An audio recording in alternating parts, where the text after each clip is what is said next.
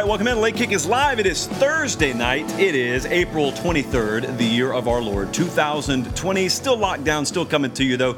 Really glad that you are with us. If you're watching live, go ahead and hit that thumbs up. Get us over 50 so that we can trend and then set all kinds of new records like we did the other night. New viewership record, Colin tells me, last Sunday night. And we like to do that every week. So we're happy to have you here. We came on an hour early tonight. Your eyes are not deceiving you. We, um, like I said on Twitter earlier today, we are not the USFL. We do not fancy ourselves as being ready to take on the NFL quite yet. So, NFL drafts tonight, we said we'll go ahead and cede that to you. We'll get out of the way. We'll get in here and get out early. And so we've got a packed show for you. I got a lot to get to tonight. I've got uh, some notes about the podcast. I put out a feeler for you last week, and you responded. And so I've got some more details for that.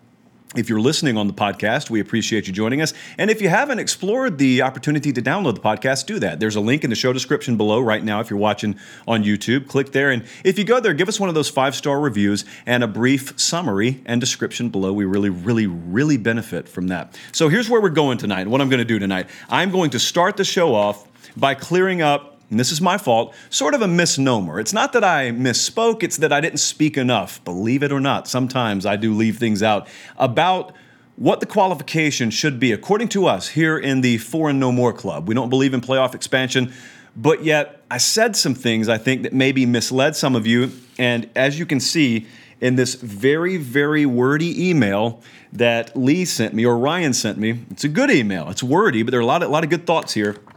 I think he summed up a lot of the misconceptions. So I'm going to lead the show with that. And I'm also going to talk tonight a lot more about Ohio State and what they're doing, which is now bordering historic proportions. I think literally as we were sitting in here getting ready to come on the air, they landed another top 100 player. Um, I'm told they can't take all the top 100 kids. The math just doesn't add up. So there will be some left over for the rest of you. You may have to wait a little while, but there will be some left over. And I teased this the other night, Sunday night. I'm going to do it tonight. I got some ideas from you guys too.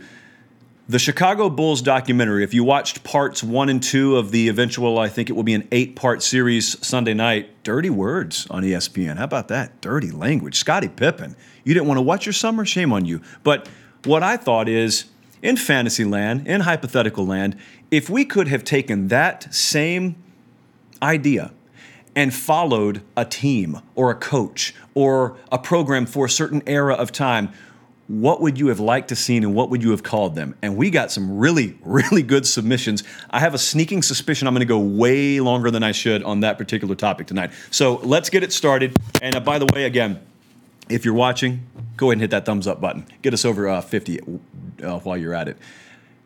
Ryan emailed me the other night. We had talked, I think, at pretty good length a couple of shows ago about why I was against playoff expansion. No radical concepts, really. I just think it really devalues the regular season. I've got reasons. If you want to know them, you can go back and you can find those videos on the YouTube channel. A lot of you have been watching that. We've had really good traffic on those videos.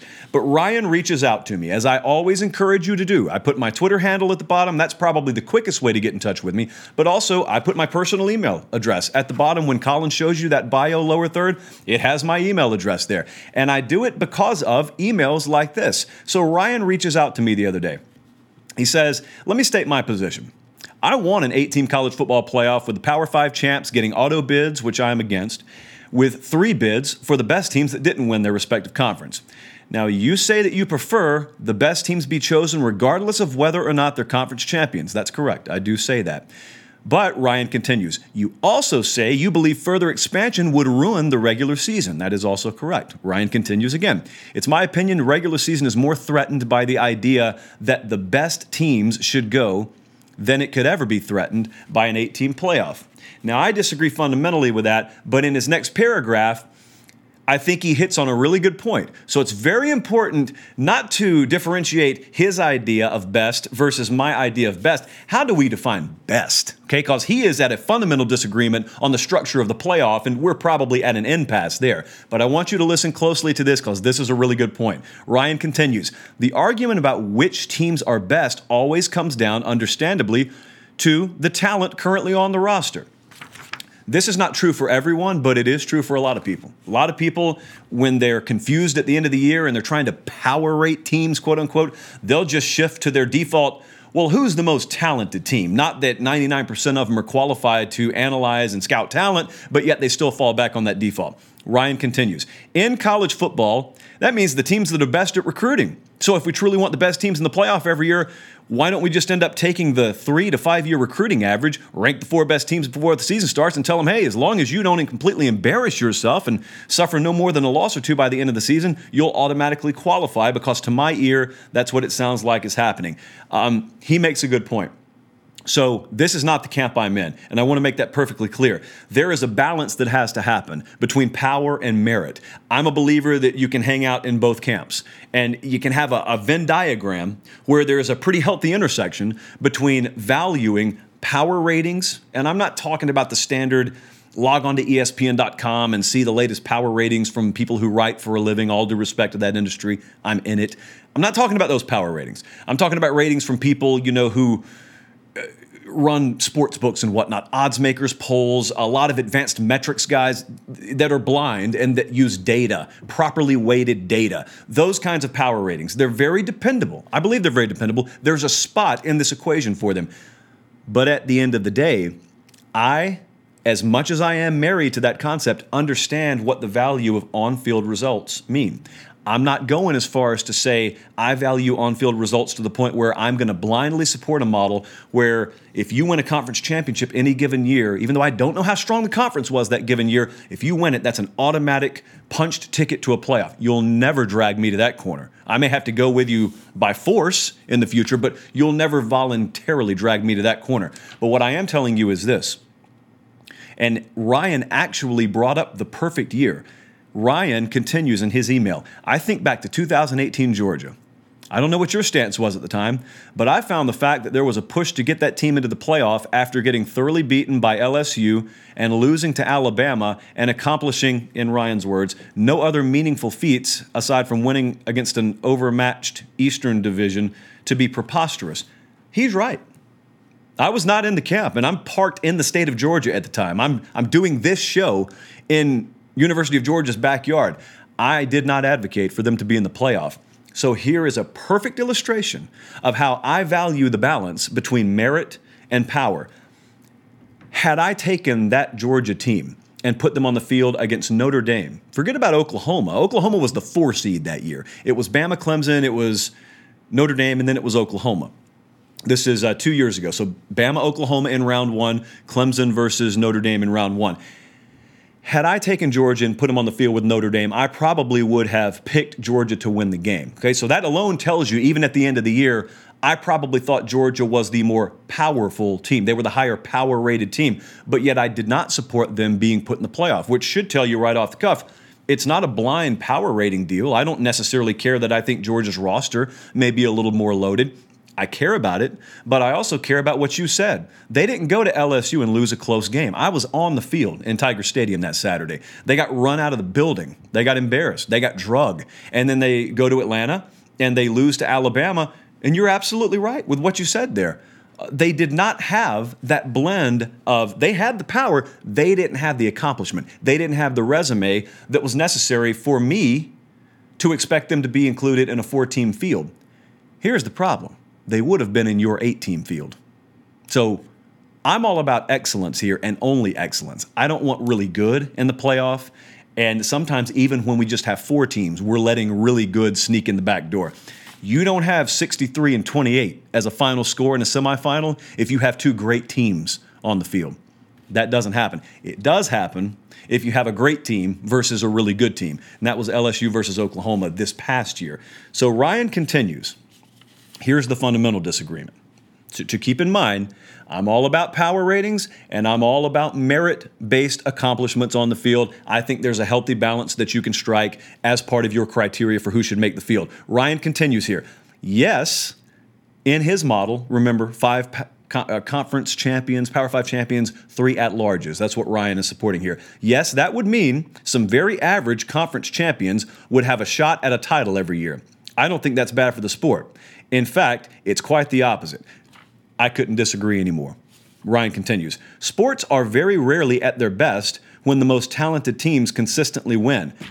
I want to pause again and tell you I could not disagree any more strongly than I do with that statement. We continue. It's better for the growth of the game in every region for deeply flawed teams to be given the chance to overcome those flaws and achieve something truly remarkable. That's garbage.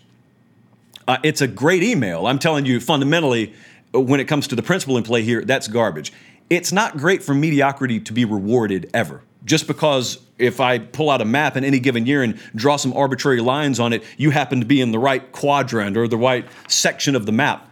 That's not good. What's good is you get your tail kicked and or and or you don't get uh, access to a pretty exclusive club, a 14 playoff club, and it forces you to dig deep, look yourself in the mirror, realize you're not good enough, and then elevate your game. The University of Oregon is doing this right now. The University of Oregon is not looking around the Pac 12 and saying, all we have to do is be good enough to win this conference. Because that's what this model would suggest that they do. That's not what Mario Cristobal is doing. Mario Cristobal is looking around and saying, well, um, our standard's not to win the Pac 12. Our standard is to win a national championship. Our standard is to be the best in the sport. And if it means we got to be better than a team 3,000 miles across the country, then so be it. That's the kind of attitude I'd like. I've always said I value conference championships. It's part of the foundation and the bedrock that modern day college football is built on. I don't understand why you can't value both. Now, again, I'm in SEC country, so you'll never take away the value of the SEC championship. You may sometimes play in a half empty stadium or worse in some other parts of the country, but there's big time, there's supreme value on this conference championship they play for down here. I've been at, I don't know how many in a row. There's big time passion and there is big time meaning on that game. But as soon as the confetti falls and the trophies are handed out, and the lights go off in those stadiums after conference championship Saturday, it's always been my belief that you take that conference map and you take who won this region and who won that conference and you wad it up and you throw it out. And all that's left for the purpose of selecting a college football playoff field is 130 teams on a piece of paper. And I'm taking the best four by the best possible criteria that I can come up with to not crown a champion, but to crown four participants that are going to play each other for a championship. So that's where we disagree, but I really appreciate the email, Ryan, because what he did point out is correct. I'm not all about this get to the end of the year and you got some conference champions, and maybe you got, take Georgia from two years ago, a team that's got a lot of future NFL guys on the roster. They got really, really high recruiting rankings every year. I'm not about looking at that and saying, well, since they're really talented and we think they're capable of this, let's let them in. No, it's not about that. It's about what you've earned. But I also believe that in that, was it the same calendar year, we had an Alabama team that did not win the SEC championship. They lost in the Iron Bowl in the last week of the season. I don't even think the fact that they won the national championship is evidence that they should have been in. Forget about the result. Okay, because when you pick the playoff field, you're not aware of what the result's going to be. That's not how the committee operates. I thought Alabama belonged in in the year that they didn't win the conference championship because I thought that not only were they one of the four best teams in the country, I thought that they had earned a right to be in. It's not in a vacuum. It's relative to what everyone else has done in a given year. There may have been a year where Georgia could do exactly what they did in 2017 or 18, whatever the year was, and be ranked number seven at the end of the year.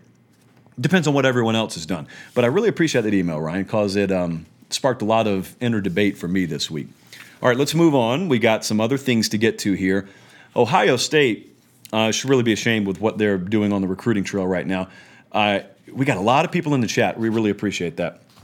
So um, I want to take you a little bit behind the scenes from something that happened earlier this week. I think we have to start asking the question. In fact, a lot of people already have. I'm probably a little bit late to this party. I know over on uh, the Bucknut site, you guys have been tossing this idea around about having the highest rated recruiting class in history. Some of you don't care about that. That's fine. I do. I happen to think that if you have the highest rated recruiting class in history, it's a fairly decent indicator that you're going to have a really good roster. And good rosters when they're managed right, more often than not get you in the playoff hunt. I don't see any bad rosters in the playoff hunt. And so I think Ryan Day and Ohio State right now, I don't think it, I know it. They're on a roll, the likes of which you've rarely if ever seen. Uh, they just landed again another one in the past hour that I'm not even prepared to talk about right now. I didn't even know it was going to happen. But I'll tell you what I did know was going to happen.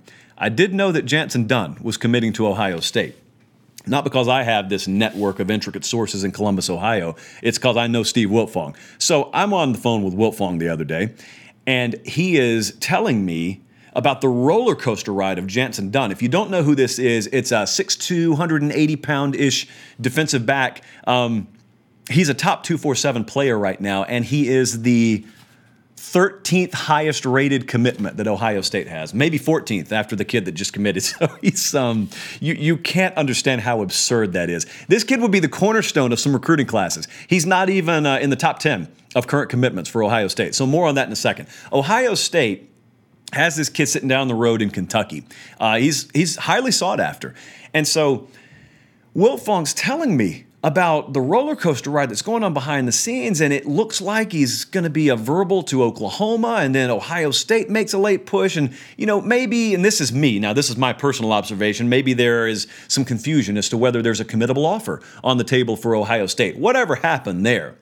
They got their ducks in a row, and Wiltfong's sitting there telling me because we're recording his uh, Monday Wiltfong recruiting whip around. And if you haven't watched that, I highly suggest you do it. There is very little that happens in the world of college football recruiting that that guy doesn't know about. And he is one of many great ones that we have in this network.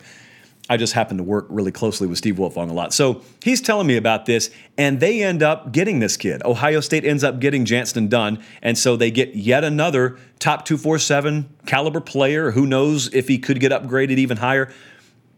I want you to notice something though. It's a smart move, first off. It's a very smart move. Let's just say, for example, for argument's sake, and this is not something I have confirmed, but let's just say, for argument's sake, this was a situation where Ohio State's looking at their board, and eh, this kid's not the first or second defensive back on their board, but maybe he's the fifth, sixth, seventh.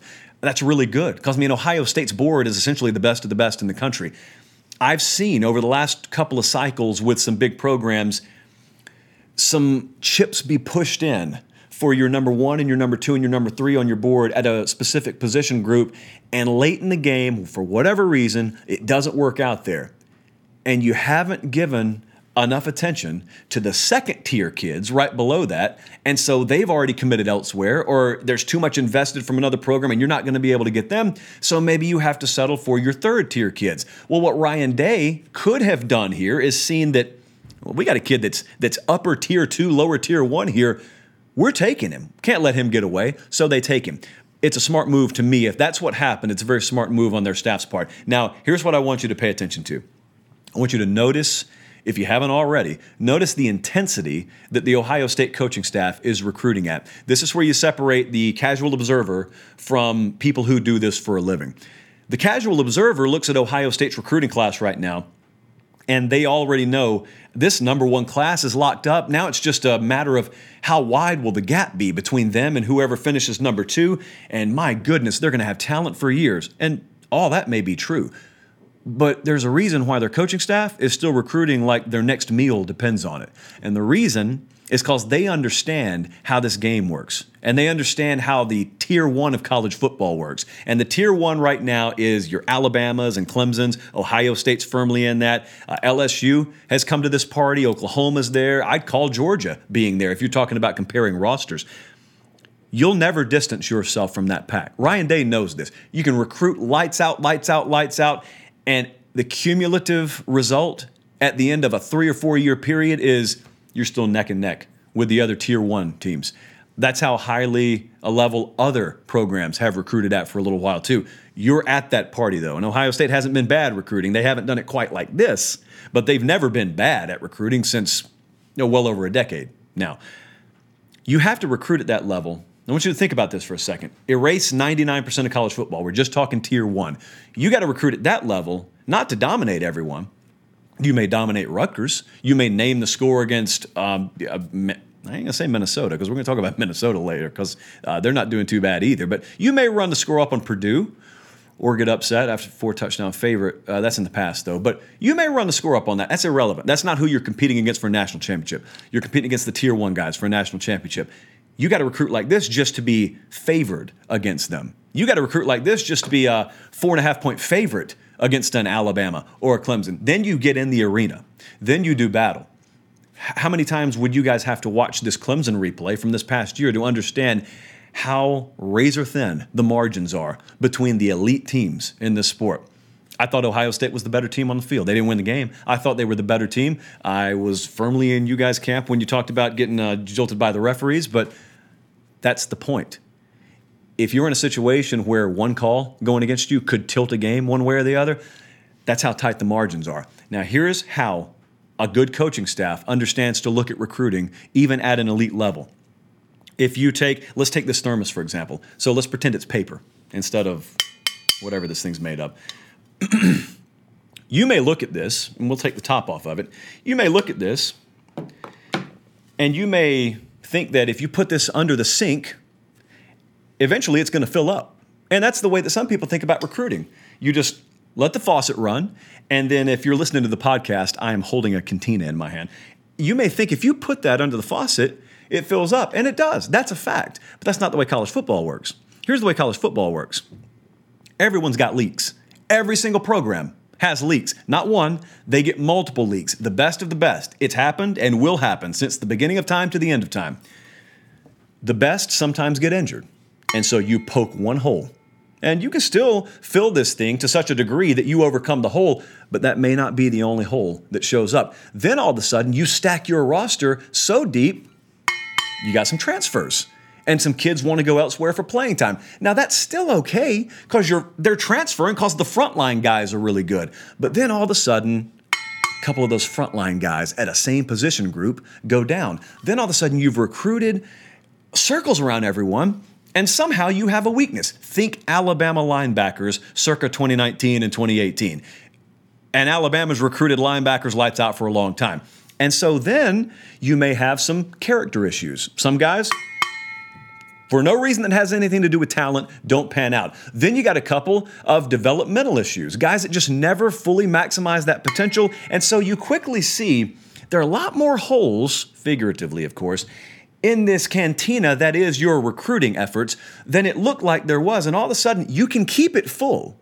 But in order to overcome the four or five holes, the four or five leaks that every program springs, what do you have to do? You have to turn up the intensity of the inflow and the water going in there so much that it looks like you have opened one of the levers on the Hoover Dam. That's what Ryan Day's done. But the difference between him and all these folks laughing like it's going to be some cakewalk for Ohio State from now until eternity is he knows we got to do this just to be able to compete against the tier one teams. That's what they're doing. That's why they're not going anywhere anytime soon. All they're doing is trending upward. And keep in mind, they're trending upward from a previous era in which they had one of the very best head coaches in the history of college football leading their program. That's all Ryan Day's done so far. So appreciate what Ohio State's doing in recruiting, but understand they're recruiting against a different game. They're not recruiting against the Big Ten. You'll never get them to say that, but in my mind, that's how I view it. They're recruiting and they're building a roster to ultimately in December and January or whenever we end up getting to college football playoff time, they're building to measure themselves against the very best. Um, the other night, we were going to do this because the Bulls documentary series, docu series, started to come out. So I thought to myself, and then I thought better of it and pushed it to tonight. What if we could do with college football, any given era, what that documentary crew did to remind you what's happening on Sunday nights on ESPN is essentially a documentary crew followed around the Bulls in the 97 98 season, and they were given full access and only now have they finished the product because Michael Jordan only a few years ago signed off on finishing the product. But basically, what you're getting to see 20 some odd years, 25 years removed, is what it was really like. And you get a full behind the curtain, peel back access look at what it was really like. So it's just fascinating and it's what fans want. They want information and they want access. And this kind of content gives you both. We try and do it on our show. And we're really going to try right now so here's what we took it upon ourselves to do we took it upon ourselves to think if we could apply that same blueprint to college football, what would you like to see? Now, obviously, we can't do this, but what would you have liked to have seen? I came up with a few. I'm going to name them for you right now. Now, to me, the title's everything here. Potential 30 for 30 or potential long form documentaries. How about this one? Changing Lanes very, very creative with the title here, or at least we tried to be. I would love for a documentary crew to have followed Lane Kiffin from the time that he got left on that tarmac by USC to the time he crawled to Alabama to the time he won back to back to back SEC championships there as offensive coordinator, throwing his hands up in the air before the ball has even been released for a touchdown. And he gets his shot as a head coach again down at Florida Atlantic. And he convinces the people who need to be convinced that he's turned over a new leaf, thus the changing of the lanes, as mentioned in the title. And now he's back and he's in the SEC as a head coach. And his message to you, to me, and to everyone else is I'm a changed man. I've learned lessons in the past that I'm now going to be able to apply. And I'm going to be able to do a lot of the same things that maybe Ed Orgeron's doing right now. Orgeron wasn't a head coach capable of winning a national championship his first go around as a head coach. Maybe he learned lessons and he's applying them now. Let's make no mistake, you can get a little bit better roster underneath your belt at LSU than you could at Ole Miss, or at least that's what people would lead you to believe. Maybe Lane Kiffin believes otherwise. Changing lanes. That's the first idea. Second idea PS Bama is the title of this one. PS stands for a couple of things. PS stands for post Stallings, and PS stands for pre Saban. And what we're thinking about is essentially the wasteland, largely, that existed for Alabama as a program between the Gene Stallings era and the Nick Saban era. I don't need to remind you guys in Tuscaloosa what this consisted of, and it was not just a two, three, four year period. So, what you would love to see here is you would love to see all the inner workings and the dysfunction. And they mixed an SEC championship in the midst of all this in 1999. But you had Mike Dubose, then you had uh, Franchione telling you to hold the rope as he promptly drops the rope and goes to College Station. And then you had Mike Price have some fun in a hotel room and never coach a game. And then you have Mike Shula come in as NCAA sanctions are levied against the program. And so he actually does hold the rope. And Alabama's nothing to write home about. They briefly had a blip in 05 where they went undefeated deep into the season. I think they ultimately went to the Cotton Bowl that year. But then you conclude this, you could be a 50 parter for all I care. You conclude this with Mal Moore being able to go get Nick Saban. And remember, before that, it looked for all the world like it was going to be Rich Rodriguez, only to find out that his wife was scared away from the culture in Tuscaloosa. And so, oh, we're back on the market. And so we make a second run at Nick Saban and we get him. Tell me that wouldn't be something that was worth watching. Third idea the best that almost was. This is all about Mark Richt. Mark Richt, I have stated on this show within the last month, is a guy that I feel was unfairly criticized somewhat in his time at Georgia. And the reason that I don't feel like he was given his proper due, and I do feel like he's unfairly compared to Kirby Smart, is because Kirby Smart has access to resources that Mark Richt was never given access to. The credit goes to Kirby Smart here for convincing the people that needed to be convinced in Athens to get off their hip pocket and get off their pride and get off their sweater vest a little bit and fully invest. Because if you want Alabama results, you got to have Alabama investment. Mark Richt, for whatever reason, was never fully able to convince the powers that be at Georgia to invest Sunday through Friday, as I always like to say, to the degree that it took to match the results that Alabama was getting on Saturdays. But that didn't matter to people. They still held him to that standard. And I think about 2012 very, very classic SEC championship game, really famous. Alabama takes a late lead. It was uh, A.J. McCarron to Amari Cooper, and then Aaron Murray trots out there for Georgia, and they got a little bit of time left, and they're driving down the field, and they get down inside the 10, and Gary Danielson's yelling, Oh, they're going to have two throws to the end zone. The only problem being one of those throws is tipped at the line of scrimmage. Some Georgia fans inexplicably suggest that the receiver should drop the ball on purpose, even though he's never trained like that in his life, and the most aware football player on the planet wouldn't know to do it. Ball falls, or receiver falls with ball completed, no timeouts left, clock hits zero. Alabama goes to Miami and uh, bloodbaths Notre Dame, which I believe Georgia also would have done had they gone to Miami. How different would history be, is my question. If Mark Richt ends up with one more play, let's say they win the game, just hypothetically, let's say they win the game and he goes to Miami and they win a national championship against uh, Notre Dame. How different are things there? Of course, Mark Richt is remembered differently. Think about how different Les Miles is remembered because he won a championship. Championships are, I don't need to say this, it's the most obvious statement in the world, but championships are really important. How important was Jimbo Fisher's championship in 2013? You think he's getting 75 million guaranteed? And a lot of those folks, by the way, that guaranteed that 75 million did it because they were so confident in uh, the consistency of the price of oil at the time. You watch the news this week. Jimbo's got it guaranteed. He doesn't care. Uh, he's not invested in oil. He's invested in football.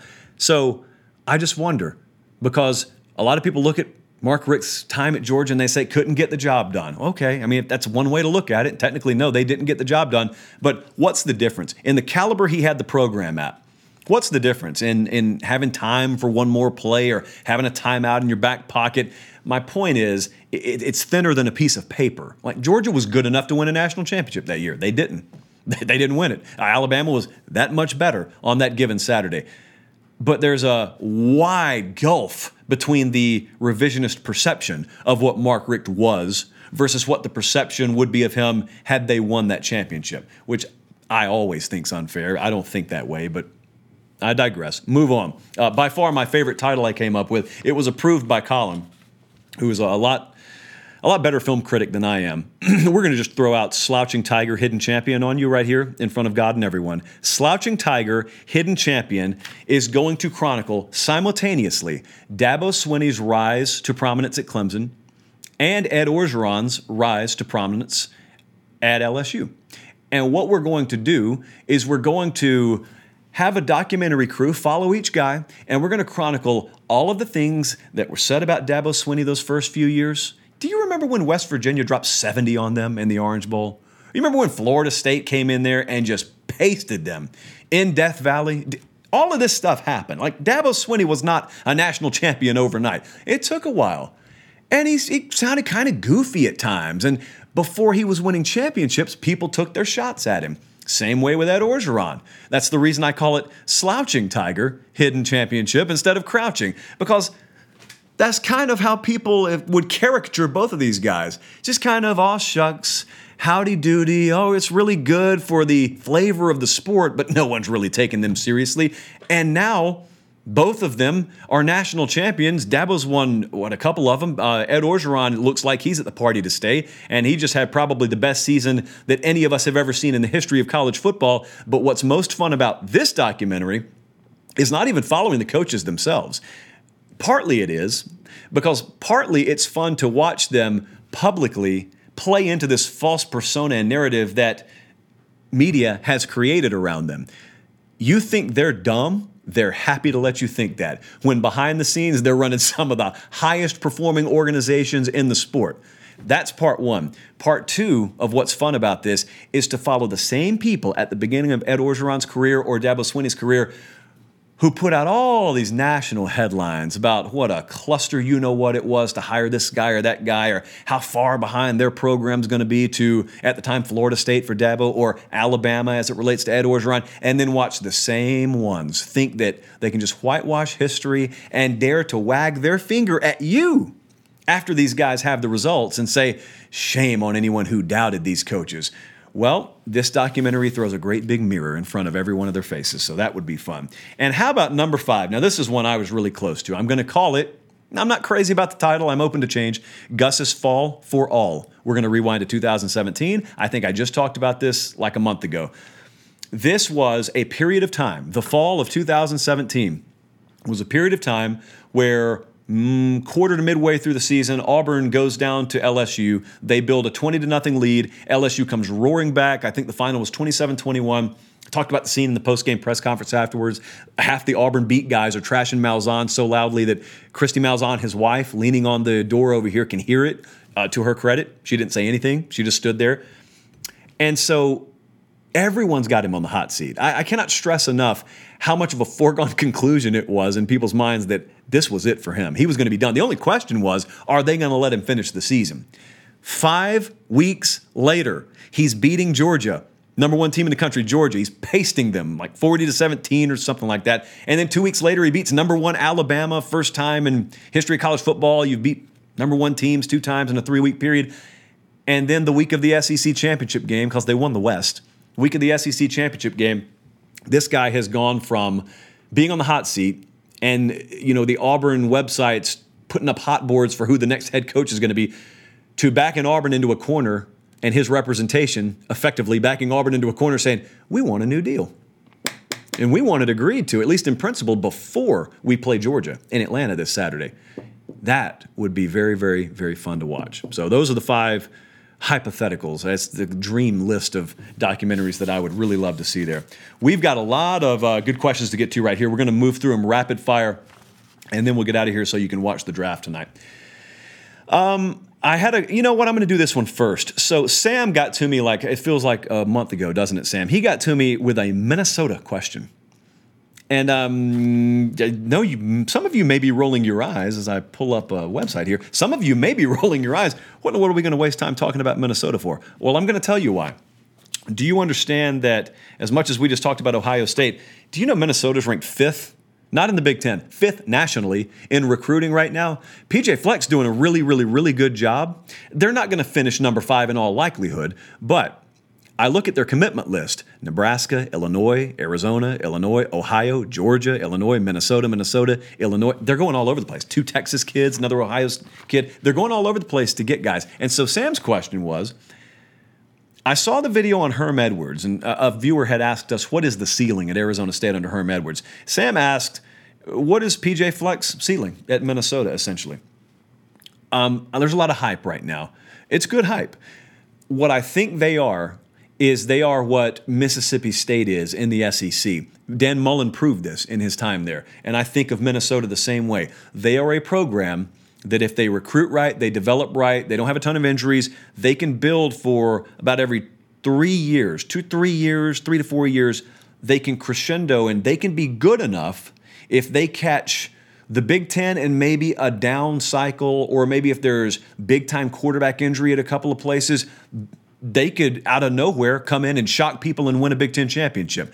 They got to build to it, and it's still it's a monumental task, especially given again what we're seeing in Columbus, Ohio right now. But behind Ohio State, that's where Minnesota could make some noise. And the only question I think is. How, does PJ Fleck make so much noise that it's hard to keep him there? Because, see, I was talking back and forth with Sam, and he's a native of Minnesota, a Minnesotan, if you will. And he was talking about the overall makeup of the state of Minnesota, it's a pro sport state. And they're not paying attention to University of Minnesota unless UM goes a long, long way in earning that attention. And he's earned that attention, has PJ Fleck, and Minnesota's earned that attention. And so all of a sudden, it's kind of popular to talk about Minnesota football up there right now, and that's not always been the case. So there's kind of an undercurrent. I know you don't feel it in Texas or Georgia or North Carolina, but there's this kind of undercurrent in the Big Ten for hardcore Big Ten fans, and especially in Minnesota that, hey, there's something happening here. And it's an exciting program to watch right now. Kevin asked about the biggest sleeper in the draft. The NFL drafts tonight. I don't think you're going to hear this name tonight. This is such an easy answer for me. Cam Akers by 100 miles is the biggest sleeper in this draft. You know what's funny and false that a lot of people say? A lot of people say these days, it doesn't matter where you go to college. If you got talent, the NFL will find you. Well, that's technically true. Where are they going to draft you? When are they going to draft you? I mean, I could get drafted third overall in the first round, and you could get drafted uh, late in the sixth. I mean, we both got drafted. Like, is that what we're going for here? Cam Akers, if you go back a couple of years, I think at one time he was committed to Alabama. Uh, so was Najee Harris. And so Mr. Akers took his talents to Tallahassee. That guy played behind a garbage offensive line for a terrible, at the time, a terrible program, a badly mismanaged program.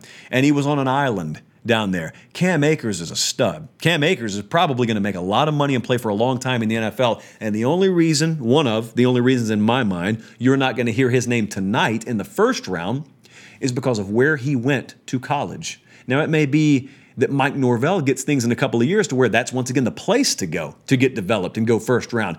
But it wasn't that under Willie Taggart, to say the least. It wasn't that. So I don't want to hear all this oh, it doesn't matter where you go. If you're talented, the NFL will find you.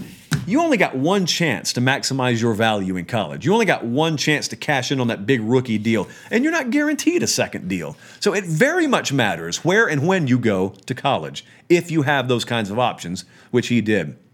Devin asked if Notre Dame does not make the college football playoff this year, is it time to move on from Brian Kelly? No. Unequivocally, no. I talked to Brian Kelly this morning, actually, for about 30 minutes. Very kind to take time and talk to me. And I asked him point blank, I said, You're not in tier one. Talk about tier one earlier tonight. You're not in tier one of college football. But yet you've won back to back to back double digit seasons. I would say that Notre Dame probably, their foundation is as solid as it's been in at least a generation, if not a couple of generations. How confident are you you can finally elevate to tier one? I mean, you hadn't won a championship. That's what I said to him. You hadn't won one. That's why people don't perceive you as being there. And he was adamant. Said, No, we hadn't gotten there. We will get there. I'm going to release that full interview Monday, by the way, or Tuesday, I believe it's slated to be released. He said, We will get there. I'm adamant. I'm very confident that we will get there. And I told you, uh, for my money, I told you a couple of weeks ago, I believe that they have to land a game changing quarterback. Either that or they have to develop one. And if they do that, I think a lot of those other tumblers fall into place. It's just so easy to say sitting at a desk, and it's so much harder to do it. This is not, it sounds like I'm going back a long way. This is not 2009, 10, 11 anymore, where all due respect, you could win a championship with Greg McElroy. Today, look at the teams that win and look at the quarterback. Look at the quarterbacks that aren't even good enough to win a national championship because of the other ones that are. You got to be dynamic. You got to have a star at quarterback. That's what it takes for Notre Dame.